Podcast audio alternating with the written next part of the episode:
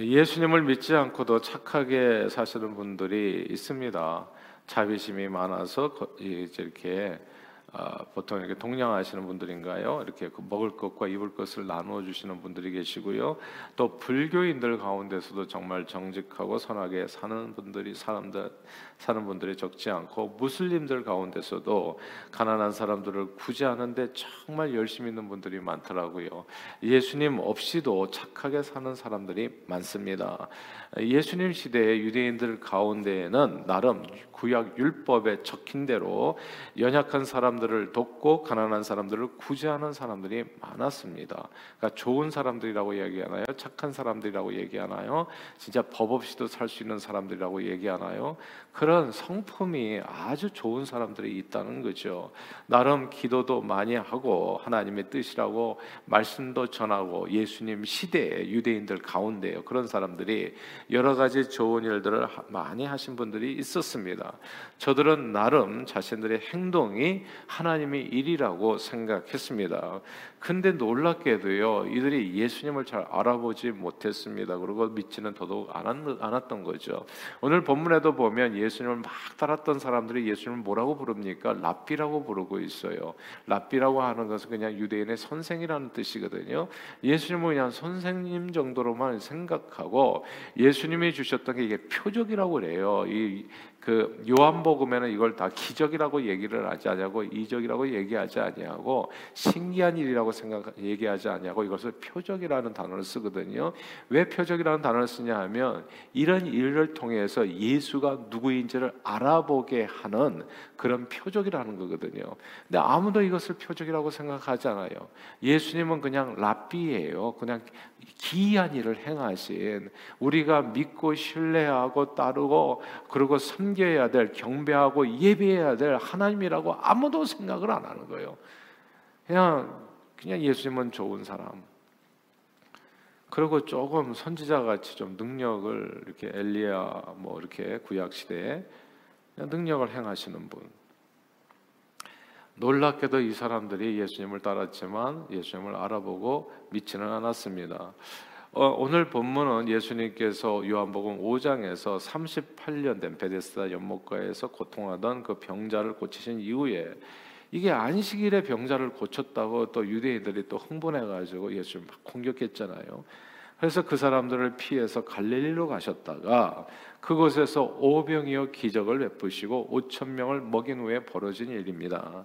사람들은 예수님께서 병자를 고치시고 수많은 사람들을 먹이신 일을 알게 되었고 그러고 나서는 얼마나 이게 흥분되는 일입니까? 예, 뭐 예수님을 만나면 병의 고침을 받고 먹을 것까지 해결된다고 하니까 그러니까 수많은 사람들이 수많은 큰 무리가 예수님의 뒤를 쫓아서 어디를 가든지 따라다녔습니다. 근데 놀랍게도 이 사람들이 예수님을 믿지는 않았어요. 저들이 예수님을 따랐던 까닭은 주님을 통해서 첫째 병을 고칠까 그리고 두 번째 빵 문제를 해결하기 위함이었습니다. 그때 주님께서 말씀하셨습니다. 썩을 양식을 위해서 일하지 말고 영생하도록 있는 양식을 위해서 일하십시오. 그러자 이제 이게 일하라고 하니까 일하라고 하니까 일하세요 하니까 그러면 우리가 무슨 일을 해야 되겠습니까? 이렇게 묻는 거예요. 무슨 일을 해야 되죠? 이 일하라는 말 단어에 붙들려 가지고 자기네들이 무슨 일을 해야 영생하도록 하는 그 생명의 양식을 얻을 수 있는지를 예수님께 여쭈었습니다. 그때 주님께서 주시는 아주 중요한 답변이 오늘 본문에 나와요. 오늘 본문 6장 29절입니다. 마지막 절인데요. 함께 읽어볼까요? 29절 읽겠습니다. 시작. 예수께서 대답하여 이르시되 하나님께서 보내신 이를 믿는 것이 하나님의 일이라 하시니 아멘. 여기서 믿는 것이 하나님의 일. 여기다 밑줄을 치셔야 됩니다. 하나님께서 보내신 이 예수님을 믿는 것이 곧 하나님의 일이다. 우리가 무슨 일을 해야 영생을 얻습니까? 묻는 질문에 대한 답이에요. 구제도 좋고 정직하고 선하게 사는 것도 좋고 남을 돕는 것도 좋고 말을 이쁘게 하는 것도 좋고 온갖 의로움과 선함으로 사는 것도 좋지만 예수가 그 중심에 없으면 그 모든 인간의 의는 선지자들이 예언했었던 것처럼 지푸라기와 같다는 거 아무 아무짝에도 의미가 없다는 거 결국 이 120년밖에 살지 못하는 인생에서 아마 다른 사람이 칭송을 할 수 있을지 몰라요. 막 구제를 많이 하고 기부금을 많이 내고 하면 와 그 사람 훌륭한 사람이다. 근데 that's it 그거예요. 예. 그렇게 사람들에게 칭송받은 그 일로 인해 가지고 그가 영생에 이르지를 못한다는 거. 정말 우리가 중요한 것은 사는 거거든요. 생명을 얻는 거거든요. 근데 그 모든 선한 일로 다른 사람들이 볼 때 아, 그 사람 참 훌륭한 사람이다. 박수 받을 수 있을지는 모르지만 영생에는 이르지 못한다는 거. 이게 정말 무서운 일이죠. 예수가 그 중심에 없으면 아무것도 아닙니다. 예수가 없으면 아무도 영생에 이르지 못합니다. 때로 우리가 때로 우리가 우리 인간들이 착각하는 게 딴 게 아니에요. 하나님이 내가 이렇게 행하시면 좋아하실 걸 하고 내가 생각하는 것과 하나님께서 하나님께서 우리가 행하기를 원하는 일이 꼭 같지만은 않습니다. 이게 다를 수 있어요. 우리는 하나님께서 아 우리가 선하게 살고 의롭게 살고 막 이렇게 정감으로 예? 그러면 뭐 하나님 좋아하지 않겠나? 뭐 봉사와 구제에 막 앞장서고 막 이제 그러면 굉장히 좋아하리라 생각하지만 하나님께서 우리에게 가장 원하시는 것은 예수를 믿는 겁니다. 이게 이걸 착각하면 안 돼요. 예수 믿는 거 그걸 하나님께서 가장 원하세요. 그러니까 예수 믿지 않으면 나중에 아무것도 없어요.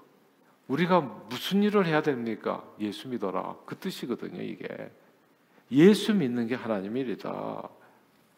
그것이 우리가 행하기를 원하는 하나님의 일. 하나님께서 우리가 행하기를 원하는 하나님의 일.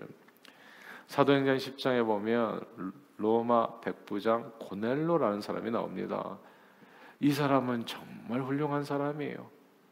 그러니까 이 로마 사람들도 좋아하지만 유대인들도 좋아하고 그냥 주변에 칭송이 자자한 아주 훌륭한 인격자입니다. 그런 하나님을 경외하는 사람이었고 늘 구제와 기도에 힘썼던 사람입니다. 이게 정말 아름다운 사람이에요. 그러니까 완벽한 선한 사람. 그, 이, 근데 이, 이 사람의 이 구제와 기도가 완전했으면 뭐 베드로가 그 집에 찾아갈 이유가 있었겠어요? 그의 삶에 충분했다면 굳이 하나님께서 그에게 베드로 사도를 보내지 않았을 겁니다. 근데 하나님께서 고넬로에게 원하셨던 것은 정말 원했던 것은 그가 고넬로가 예수를 믿고 영생을 얻는 것이었어요. 고넬로가 해야 될 하나님의 일은 예수를 믿는 것. 이상에서 이 세상에서 아무리 고상하게 살고 멋지게 살고 폼나게 산다고 할지라도 영생을 얻지 못한다면 무슨 소용이 있겠어요? 우리가 불교, 유교 다 좋아요, 이슬람.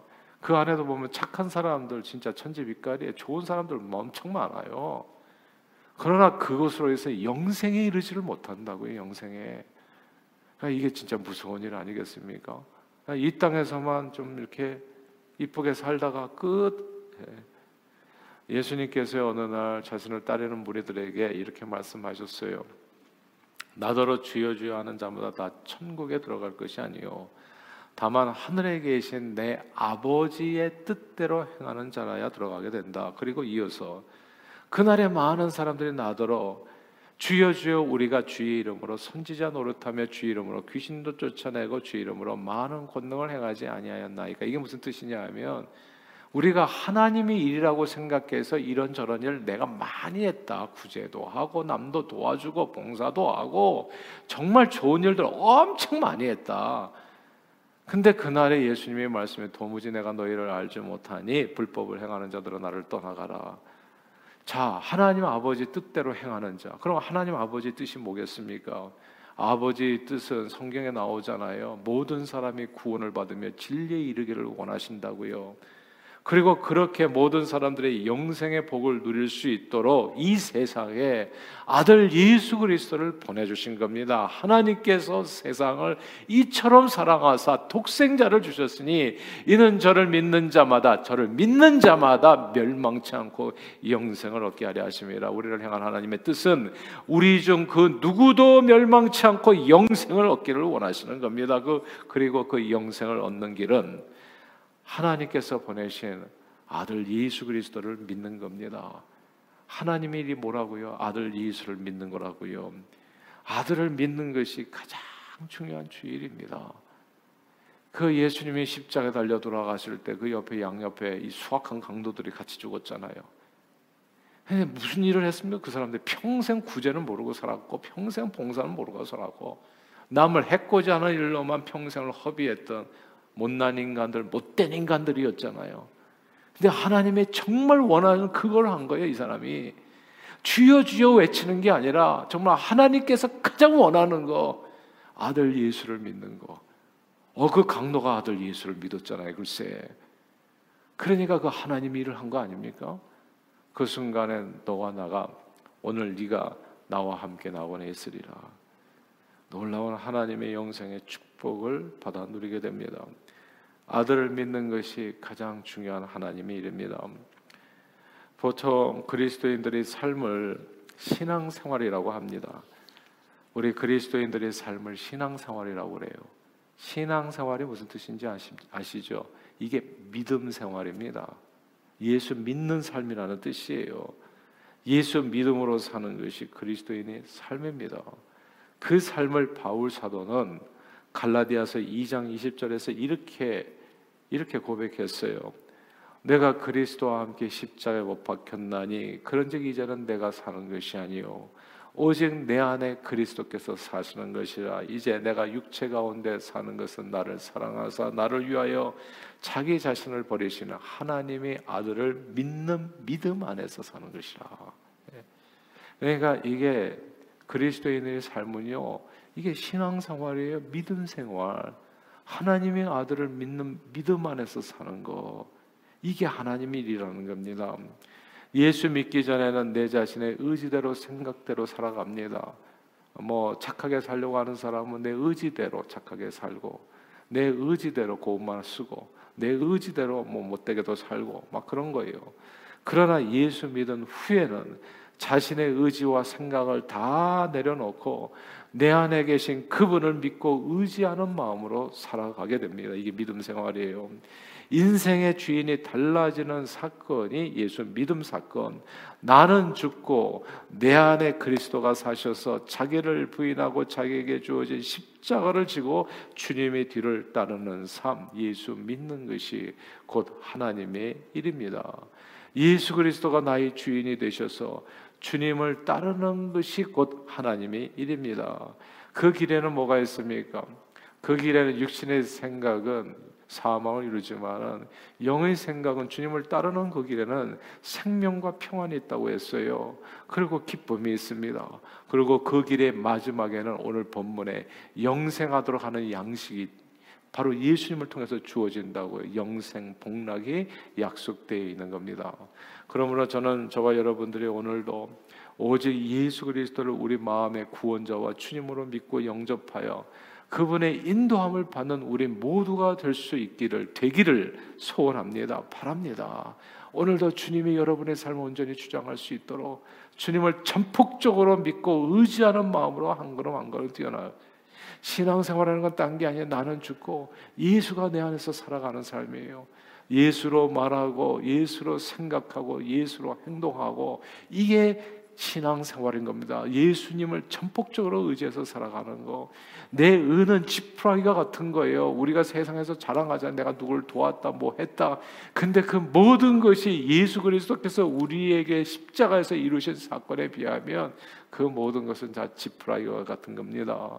그러나 예수 그리스도의 의를 힘입게 되면 믿음으로 그러면 그 안에서 우리는 죄인이지만 완전한 의인이 되어집니다. 예수 보혈로 말입니다. 그 십자가 공로로. 그래서 신앙 생활은 믿음 생활인 겁니다. 내가 사는 것이 아니라 오직 내 안에 그리스도께서 사셔서 목자 되신 그분의 뒤를 따라 살게 되면 이 땅에 사는 날 동안 진짜 부족함이 없게 돼요. 부족함이 없다는 뜻이 무슨 뜻인지 아세요? 재물이 많아진다는 게 아니라 어떤 상황 속에서 happy new year 지난주에 얘기했죠.